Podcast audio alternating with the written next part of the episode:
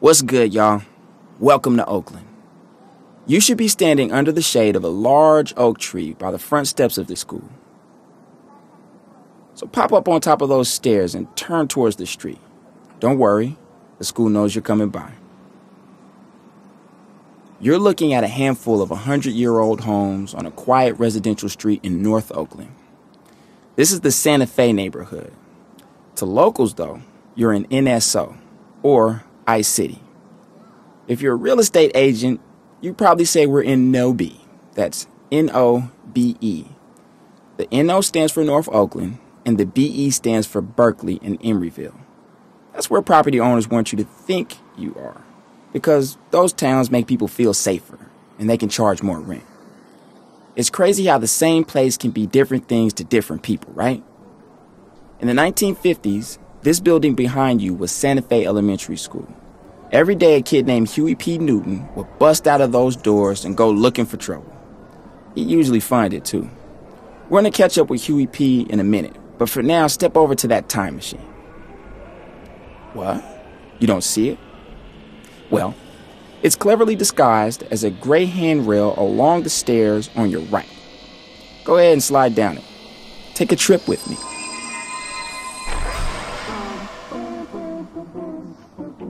Welcome to 1967. Muhammad Ali is refusing to fight in the Vietnam War. Thurgood Marshall just became the country's first black Supreme Court justice.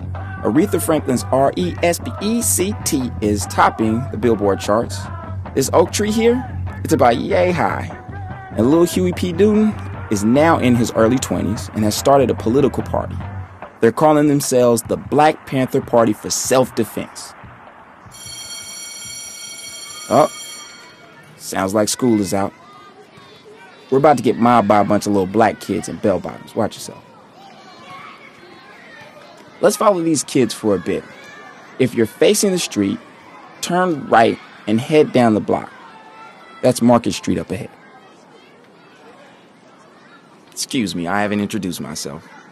My name is Davin Anthony Thompson. I go by Do That. I'm an MC, an educator, and I work for an organization called Beats, Rhymes, and Life. We use hip hop as a catalyst for change and development in young people's lives. Oh, take a left here and keep walking up Market Street. Where was I? Oh, that's right. I was talking about myself. I grew up in Oakland, always hearing about the Panthers, but not in schools and not in textbooks. My parents and grandparents would tell Panther stories, you know, oral tradition and all of that. And now it's my turn to tell those stories. You see that intersection up ahead? It's pretty crazy at rush hour these days. But back in 1967, there wasn't a stoplight, and it was way worse. A couple of kids from Santa Fe Elementary were struck and killed by cars that spring. The community got a petition going and demanded to have a stoplight installed. The city said they'd get around to it. Well, some people didn't take kindly to that. They decided to take matters into their own hands. So one day, the school bell rang. These kids were booking up the block, weaving around these signposts, hopping off these walls, and they come face to face with the baddest crossing guards they had ever seen. See that stoplight at the corner? Pull up right next to it. As you approach the intersection, imagine this scene honking cars backed up in every direction, neighbors out on their porches, police cars pulled up on sidewalks, red faced cops staring in disbelief. Lean against this stoplight. What did those cops see?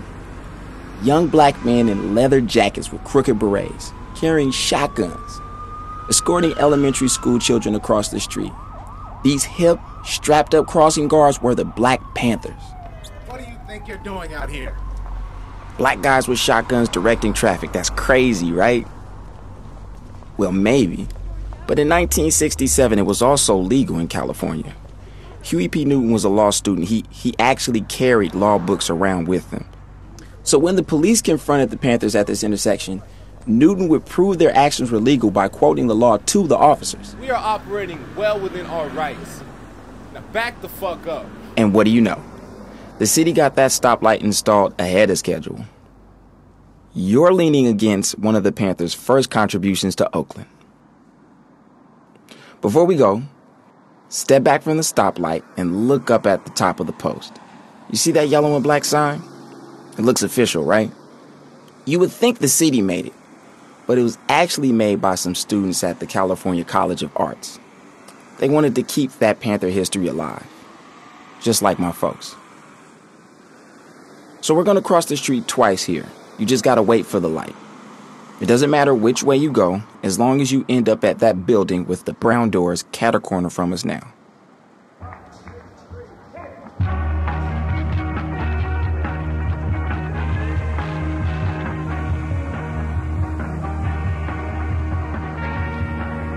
That feels good, right?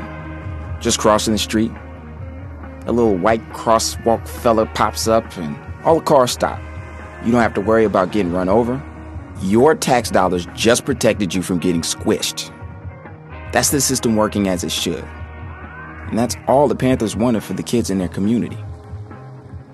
All right, you should be standing in front of two red doors.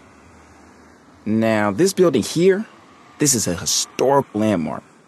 This is the Black Panthers' Pennsylvania State House. Go ahead, read the plaque, I'll wait. Just kidding. There's no plaque. I'll have to tell you about it myself. This building used to be the North Oakland Service Center. It provided legal aid to the community. It was a part of the federal anti poverty program. Huey Newton worked here as a community organizer with a guy named Bobby Seale. They'd been a part of all kind of progressive organizations, but they were always disappointed. The intellectuals weren't from the street, and the activists didn't see the bigger picture. So Huey and Bobby formed their own group right here at their day jobs. They used the center's library to write a founding manifesto. They called it their 10 point program. So walk back towards the corner of 55th and Market. You see that telephone pole on your left? I want you to stop there. Now imagine Bobby bringing a copy of the party's program down the stairs and out to this pole. Fresh ink, damp on the sheet.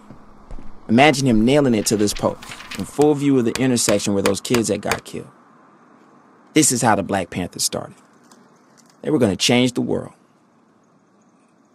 Here's Bobby laying down those 10 points. One, we want freedom.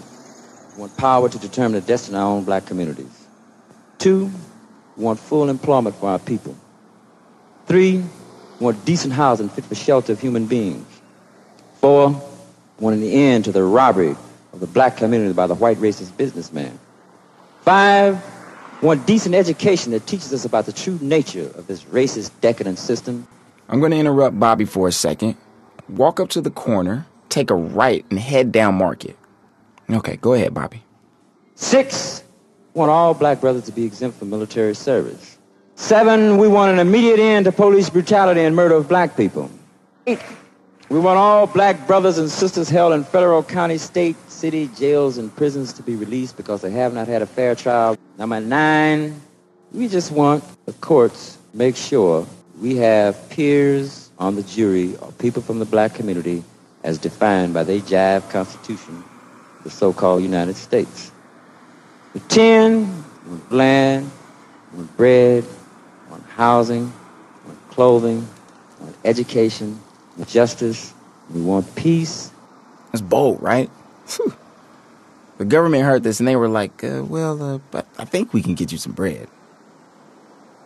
But in 1967, to the people in these houses along Market, with Malcolm already in the ground and Martin soon to join him, this was air. This was hope. Cross 56 up here. Wait for me at the beige house with the red steps at the corner. The first to answer the Panthers' call was a 16 year old kid named Robert James Hutton. They called him Lil Bobby. He was the Panthers' first recruit. They named him Treasurer. This is his house. You're standing in front of steps that little Bobby Hutton could take four at a time. He was from Arkansas, but his family came to Oakland to escape the KKK. In Oakland, the Huttons were met by new, government sanctioned harassers the Oakland Police Department. OPD operated with impunity out here, stopping people at will, jacking their things. Little Bobby Hutton joined the party to combat a lifetime of persecution. His family had this home, but in Oakland they didn't feel free. All right, let's keep going. With little Bobby's house on your left, walk down the street. The house next door to the Huttons always catches my eye. It's kind of new, kind of old, seems like it's halfway through some sort of metamorphosis, just like my city. Oakland, if nobody told you, is blowing up right now. Downtown is popping. Everybody's got mustaches and pays $5 for coffee. Brooklyn the West and all of that. And the rent, the rent is too damn high. Here come the Subarus. That's what real estate agents say. Subarus mean white couples with kids. They're like a fertilizer for housing prices. If you feel like it, you can keep a tally of the Subarus on this walk. But while Oakland is suddenly home to all these new Forester families, people of color who have lived here for generations are being priced out and moved to the suburbs. 30% of the city's black population has left Oakland since 2001. One effect of this real estate life cycle is Oakland is losing its own history. Newton and Seale are Oakland's Rosa Parks and Malcolm X. Right now, there's nothing, and soon there will be no one here to tell their stories. I learned a word recently palimpsest. I like this word. Say it with me palimpsest.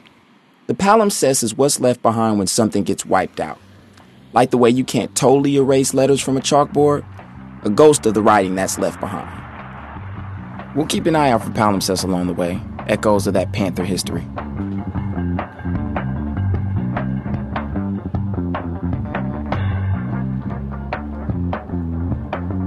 You feeling that music? That's from a band called The Lumpen. They were the Black Panthers house band. The Lumpen is short for Lumpen Proletariat. It means working man. They did revolutionary covers for pop songs. They take songs like Curtis Mayfield's People Get Ready, which says, You don't need a ticket, just get on board, and change it to, You don't need a ticket, you need a loaded gun. When you get to the end of this fence, take a left. See, that was the Panthers' appeal. They hooked you with something familiar, then tied it to bigger revolutionary ideas. This is Emory Douglas talking about how he joined the Panthers. I didn't come into the organization itself as a uh, scholar or intellectual. I come in like many who were just frustrated with the system, as you see today, and the abuse. It's not like I have this grand vision that Huey and Bobby had, you know. Emory would become the Panthers' Minister of Culture. Okay, stop at that birdhouse looking thing just past the fence. Now, this here is a little free library. It belongs to a fella named Reno who lives here.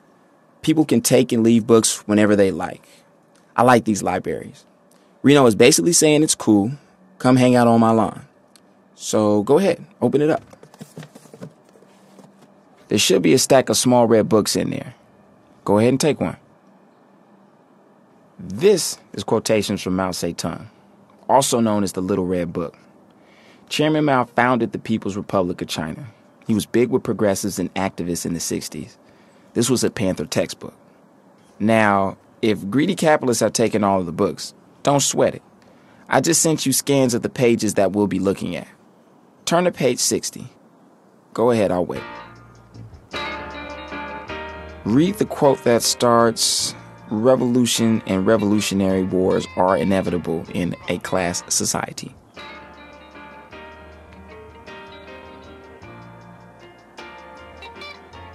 I also like the quote on page 61. Every communist must grasp the truth. Political power grows out of the barrel of a gun. Okay, one more. Turn the page, bottom of 63. This was Huey's favorite quote from Mao. Read it with me. We are advocates for the abolition of war. We do not want war, but war can only be abolished through war.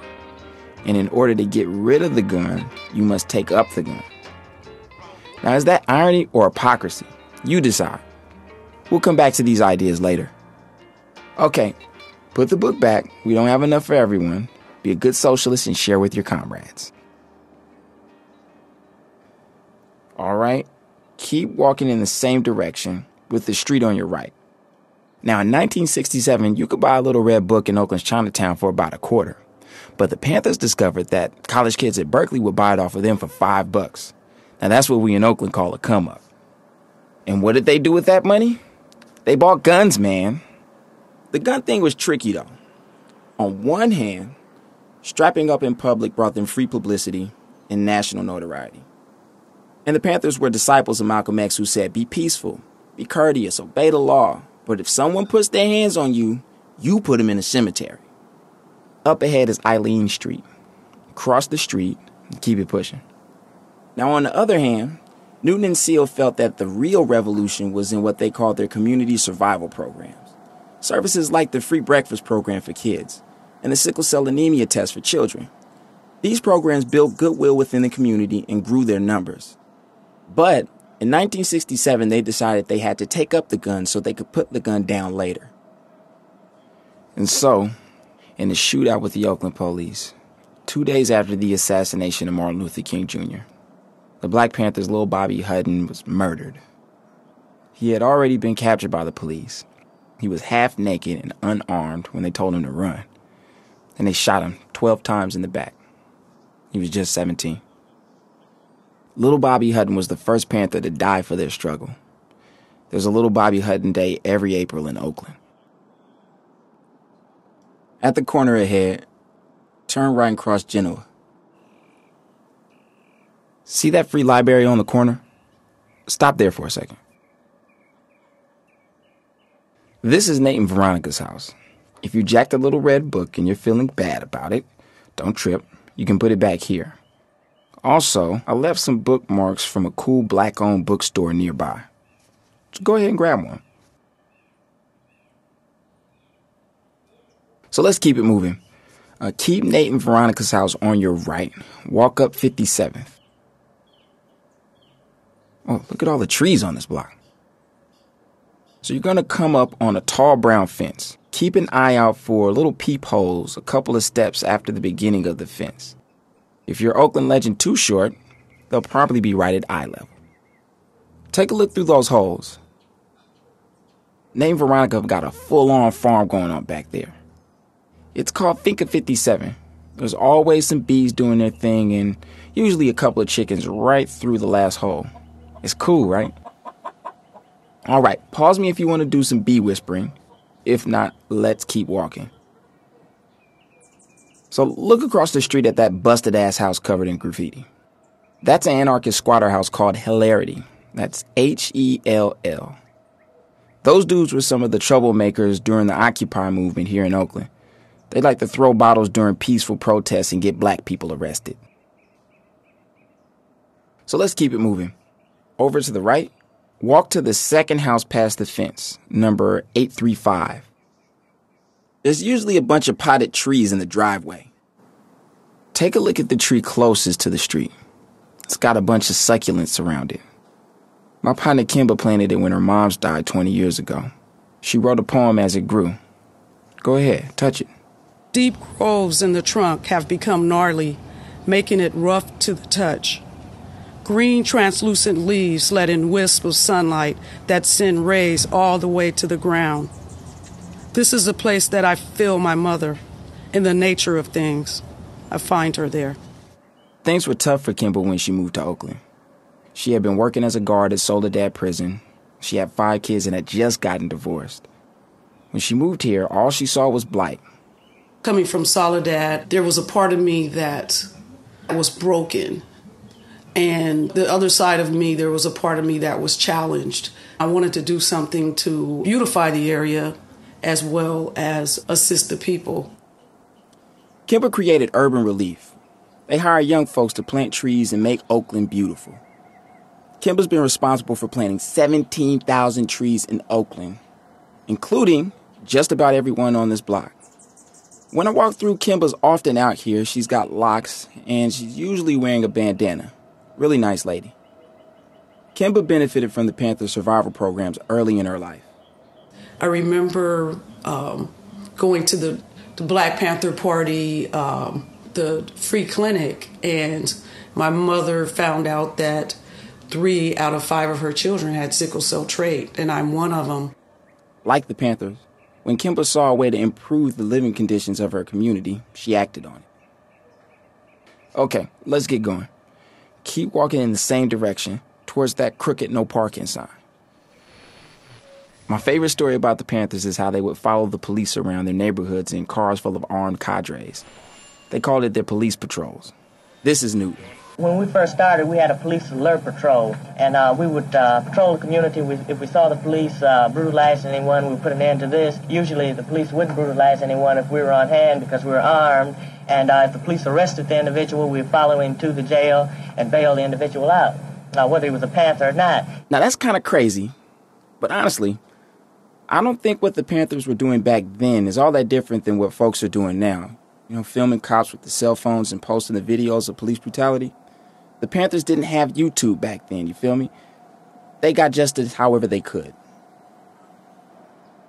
Stop at the gray house up on the right, number 809. It has a green Japanese maple tree out front.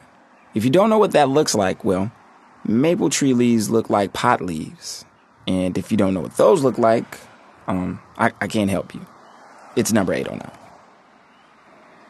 So this is the house where Bobby Seale and his family lived. See that driveway? Seale's dad was always out there working on his car. The Panthers would come home from their police patrols, pull up on the curb, hop out and say peace to Mr. Seale. Then they'd head up through those stairs and pile their guns up on the living room table. Just hang out. Seale's mom would cook them spaghetti dinner. It's like they just came home from playing basketball or something. It's wild, right? Seale's family lived in this spot for 50 years. In 2008, he sold the house and moved to Contra Costa County with his wife. It was flipped and sold for twice as much later that year. All right, head out to that big street. It's Martin Luther King Jr. Way. You might be wondering why we're all not strapped up in public nowadays. Well, politicians didn't think it would be black people carrying guns when they wrote the law. So, when the Panthers started packing, the state quickly made it illegal. The Mulford Act was signed in 1967. The law was supported by the NRA. Ain't that a trip? Take a left here, cross 57th, and keep on walking. Up ahead is Arlington Street. There's a checkered crosswalk at the end of the block. You see that big building across the street?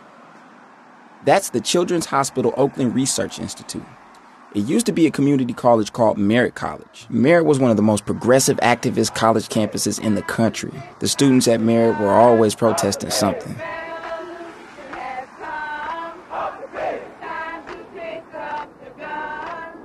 Merritt was where Newton, Seale, and some of the other Black Panthers learned up on black intellectuals. It was also where they started their community organizing.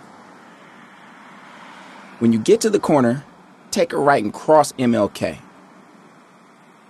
Please look both ways at this crosswalk. It's really hectic here. Uh, we're going to stop right under those BART tracks. Now, in 1967, the street wasn't called MLK yet. It was Grove Street, and this was Merritt College's Grove Street campus. There weren't any BART tracks here either. BART came along in 1972.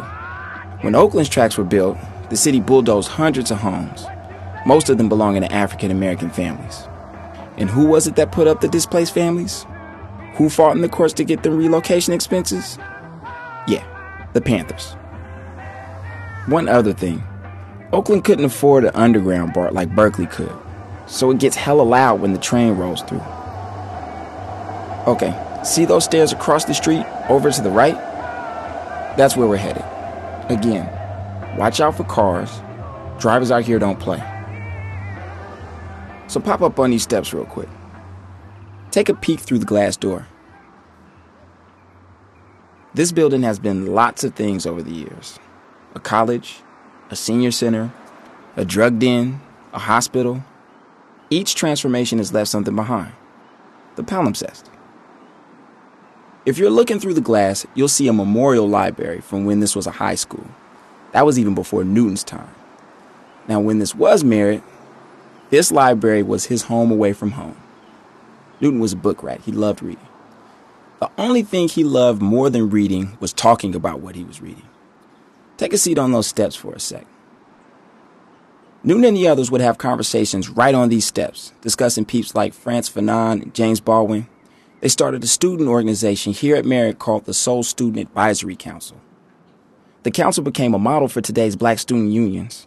The students were so into it that Merritt College started offering some of the first black history courses in the country.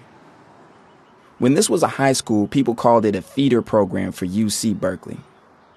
When it was Merritt College, it was a feeder program for the Black Panthers. They used Merritt's resources to run their survival programs, and they ran many of them right on this campus. They bused people to visit loved ones in prison. They registered voters. They gave sickle cell anemia tests to children. They were creating what they called a People's University, a true community college. Okay, let's bounce. Head back to the sidewalk that runs along MLK and swing a left. While we're walking, I'm gonna play you a song by The Lumpen that was performed a lot at Merritt College. They wrote this for Bobby Seale when he was arrested on some ish in 1968. Now, the Panthers' philosophies were first put into practice on these streets here in Oakland. But those philosophies were shared with the world through the Panthers' mouthpiece, the Black Panther newspaper.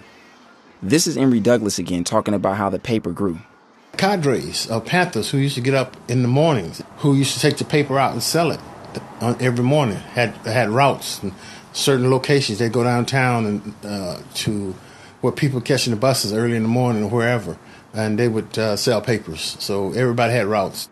Emory was the graphic artist. His drawings and artwork were the heart and soul of the paper. You see those red awnings up ahead? That's our next stop. At its peak, the Panthers were selling a quarter million papers nationally a week. Paper sales brought hella money. It kept the party's 60 survival programs going, and it helped them open offices across the country. That kind of operation called for a headquarters. We're heading to It's All Good Bakery. Stop when you get to the second door. It's All Good is a black owned local business that's been selling knee buckling sweet potato pies out of this spot for 20 years. In 1967, though, this was the Panthers' first headquarters. It's All Good's owner, a fella named Kim, bought the building in 1996 and found out its history afterwards. Turns out, Kim had participated in the Panthers' free breakfast program as a child. Now, if the bakery is closed, you'll still be able to do most of what we're talking about from the window. They're super friendly here. Sometimes there's a sign in the window saying, now hiring friendly people. If it's open, step inside and walk over to the wall of newspapers on your left. The Panthers headquarters was always popping. It was managed by Huey's best friend and Panther Chief of Staff, David Hilliard. David's role was to oversee the day to day madness, distribute papers, supervise the programs, train new cadres, all that stuff. This display was created using original copies of the Black Panther paper. And the gang's all here. You got the charismatic Fred Hampton in the upper right hand corner. Um, he was the Panthers' leader in Chicago. Bobby Seale is in the third row, far right. And that's David Hilliard to the left of Seale. And that lady with the afro, two papers to the left of Hilliard. That's Angela Davis. And there's Newton, of course. Look at that photo in the upper left hand corner. That's the one that everyone knows. Huey in that wicker chair with the rifle and the spear. Newton hated that photograph. I told you he was a bookworm. But people loved it, and he loved the people. That's some of Emory's artwork in the top row. One of his pig cartoons in the middle, and that famous drawing of a defiant dark skinned revolutionary next to it. Community, not being a reading community, but learn through uh, observation and participation, and trying to have a lot of photos in the paper whenever possible with captions so people can get the gist of the story from seeing the photographs and using artwork became something that was a reflection of the politics that we were talking about and involved in as well. We're going to split in a sec, but first, why don't you buy something and take it with you? I got a great spot for you to eat it later. Go ahead, take your time. Make sure you thank them for letting you look around, and I'll be waiting for you outside when you're ready to go.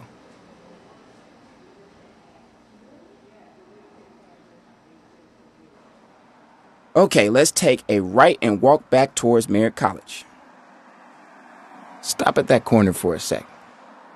At their peak in 1968, the Panthers had more than 40 chapters nationwide and 5,000 members. And they acquired more allies as they talked less about race and more about class oppression. In Chicago, Fred Hampton was building something called the Rainbow Coalition, a movement to unify oppressed Latinos, poor whites, basically all the pissed off people. In the 1968 Olympics, two American athletes gave the Black Power fist during their medal ceremony. The Panthers were changing the world. Nobody could have guessed how quickly things would go bad. Look out at what was the crown jewel of the Panthers' revolution. What the Panthers built at Merritt College embodies so much of the hopes and dreams written in the Newton and Seale's 10 point program. But, with the campus becoming a hotbed of revolutionary activism, the school board and trustees started moving Merritt College's resources to a new campus in the East Oakland Hills, a place where all the kids behaved themselves, you know? Eventually, the school closed. Take a right and walk down Aileen Street. We're almost to our last destination. The fall of the Panthers can't be tied to any one specific person or event. The government got them on all fronts. At the time, the civil rights movement was exploding. The government was desperate to find an activist scapegoat to make an example of. In 1968, the National Security Advisor J. Edgar Hoover said the Panthers were the greatest domestic threat to American national security. Can you believe that? The government attacked the Panthers in three ways. One, lawsuits. Two, FBI surveillance through COINTELPRO. That stands for Counterintelligence Program. And three, murder. The party did a fine job of busting itself up too, though. Some of the Panthers, like Minister of Education Eldridge Cleaver, wanted the Panthers to lead an armed uprising like Che and Fidel had in Cuba. Others, like Newton and David Hilliard, wanted to grow the survival programs. COINTELPRO forged letters between high ranking Panthers to get them to distrust each other even more. Newton banished Cleaver from the party on public television. Keep on walking to the end of the block. By 1970, Panther leadership was a mess. Newton had been in prison for the shooting death of police officer John Frey. Seale got locked up with seven other Panthers on charges of inciting riots. Cleaver fled to Cuba after the shootout that killed Lil Bobby Hutton. And other prominent National Panthers like Fred Hampton and Bunchy Carter were murdered by the police. Drugs were the nail in the coffin, though. The Panthers were always about the community, doing things for the greater good. But drugs, drugs are selfish, you feel me? That poison overwhelmed the party. Some of the Panthers became addicts, others became dealers. Members started fighting amongst themselves. The party lost so much of its dedication and focus. When you get to the corner up ahead, take a left, cross the street, and keep walking. By 1982, there were only 27 Black Panthers left. At the time, Newton was a drug addict scraping by in West Oakland. He was shot and killed by a gang member looking to make a name for himself. Newton told the man, You can take my life, but you can never kill my soul. My soul will live forever. Take a left up here. Well, all right. Huey's soul may live forever, but what else? What is his legacy? And the Panthers, what's their palimpsest? The Black Panther Party flamed out quickly, and if we're being honest, in that short a time, their efforts didn't change the government. But the model for grassroots revolution that they showed the world, the discipline and determination, the organization and intelligence, the sacrifice and the swag, these were the seeds of a movement that started sprouting up everywhere. The spirit of the Panther survival programs live on through social justice nonprofits like Urban Releaf and Beats, Rhymes, and Life. The Panther sickle cell anemia tests are conducted in the Children's Hospital that used to be Merritt College. This is Max Cadji. He and his brother started a nonprofit in North Oakland called Phat Beets Produce. We see as the modern day food justice, the, the Free Breakfast Program is really the platform, and the rest of us are, you know, sitting or standing on the shoulders of the folks that did that work. And so, you know, obviously our work was inspired by that. There's a park ahead on your left. That'll be our last stop. Stop right here in front of these black gates. The city named this park Martin Luther King Jr. Park, but for whatever reason, the name never stuck. Most people call it Dover Park. If you look down at your feet, though, you'll see someone's pushing for a different name. Go ahead and walk inside. You'll see a path to your left. Follow it along the edge of the park.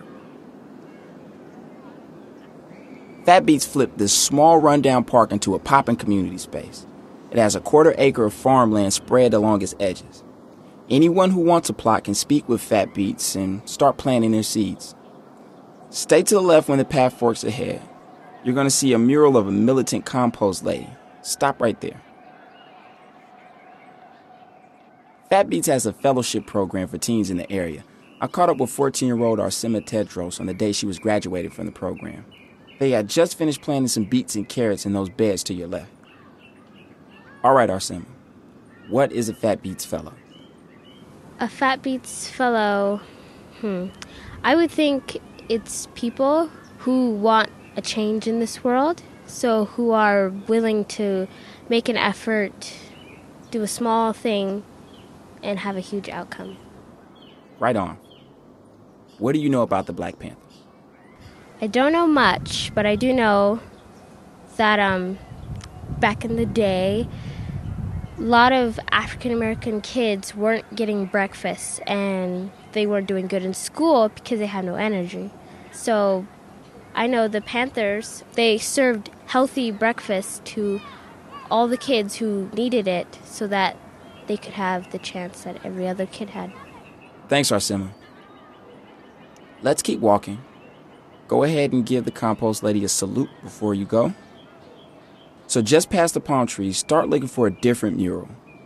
It's a young woman's face. Stop when you see her. This is Donitra Henderson. She lived down the street. Donitra was shot and killed in front of her son in 2013.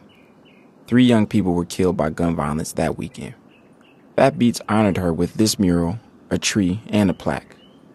Afterwards, they got together with churches and nonprofits to form something called the North Oakland Restorative Justice Council. They hold space for people to talk about injustice and crime. Rather than just throwing people in jail, they put the victim and the perpetrator in a room, talk it out face to face, and find a fair resolution. Like the Panthers at that stoplight or Kemba with her treeless streets, Phat Beets saw a problem in their community. In this case, a broken punitive justice system, and they tried to fix it. Okay, keep following the path around the park. Up ahead, right where the path forks again, are some raspberry bushes, and there's a bench around the corner. Sometimes there's berries, sometimes you just gotta go around the back of the bush and find the good ones. The Phat Beets people are cool with you picking a few. There may be some kids doing the same thing. If you don't feel like rolling up your sleeves right now, you could take a seat on that bench to your left. It's nice here. I like this park a lot, though I try to remember something Emory Douglas told me. In order to find out how it really is, you have to talk with the people who are activists doing stuff socially conscious who can tell you what's going on. If you don't, then you'll be get you'll just get this illusion of beautification, and that is inclusive and and maybe on a superficial way it is. But when you look underneath, you see that the cost of rents are going up. You see that people uh, can't afford to live. If you talk to people who are activists and involved and who are challenging those things, gotta stay sharp. You feel me? Okay. Did you find a couple of good berries? When you're ready, follow the path towards the street. That shed over there is where Phat Beets keeps its tables for when they bring food to the farmers markets. Keep an eye out for their booth, I mean, if that's your scene. Max might be out here working today. Look out for a fella with curly salt and pepper hair and dirt under his fingernails. See these vegetable plots up on your left? Each row is maintained by a different person in the community. They got little signs saying whose is whose. You should leave the vegetables where they are, but feel free to smell the flowers. We're going to stop at that last vegetable bed, right next to the signboard. You should be standing in front of a vegetable plot with a sign that reads Auntie Frances. Sometimes her sign is hidden by flowers or corn. Auntie was adopted as a teenager by the Panthers after bouncing between foster homes. She was literally raised by the Panthers. Now she dedicates herself to helping others. Every Tuesday, she cooks healthy meals for the homeless near Driver Plaza. She uses these vegetables here and pays for the meal program with her own Social Security check. Much respect. Go ahead and take a seat at that picnic table on your right, or on the hay bales next to it. Eat that snack you picked up at It's All Good, if you bought one. I'm glad we're ending our tour by talking to Arsema and hearing about the work that Auntie is doing. The Panthers aren't gone, and the work isn't done either. There's so much left to do. Like Emory said, it may look prettier than before. There may be more trees than there used to be, big shout Kemba, and there may be little free libraries on these streets, big shout Reno, Nate, and Veronica. But you can't let those things hide all the injustice that still exists. the injustice we're all still a part of. Well, that's it, friends. I'll leave you here with a live performance by The Lumpen. If you're a little bit curious, or maybe even inspired, check out the flyers on this signboard about ways that you can get involved. Or if you still got that bookmark from Nate and Veronica's library, I suggest checking out Marcus Books down on MacArthur Bar. It's the oldest black owned bookstore in the country. I tacked up another bookmark just in case. You can also poke your head into that greenhouse to the right of the signboard. You'll see lots of tiny new plants taking root. It's been a pleasure. All power to the people. Peace.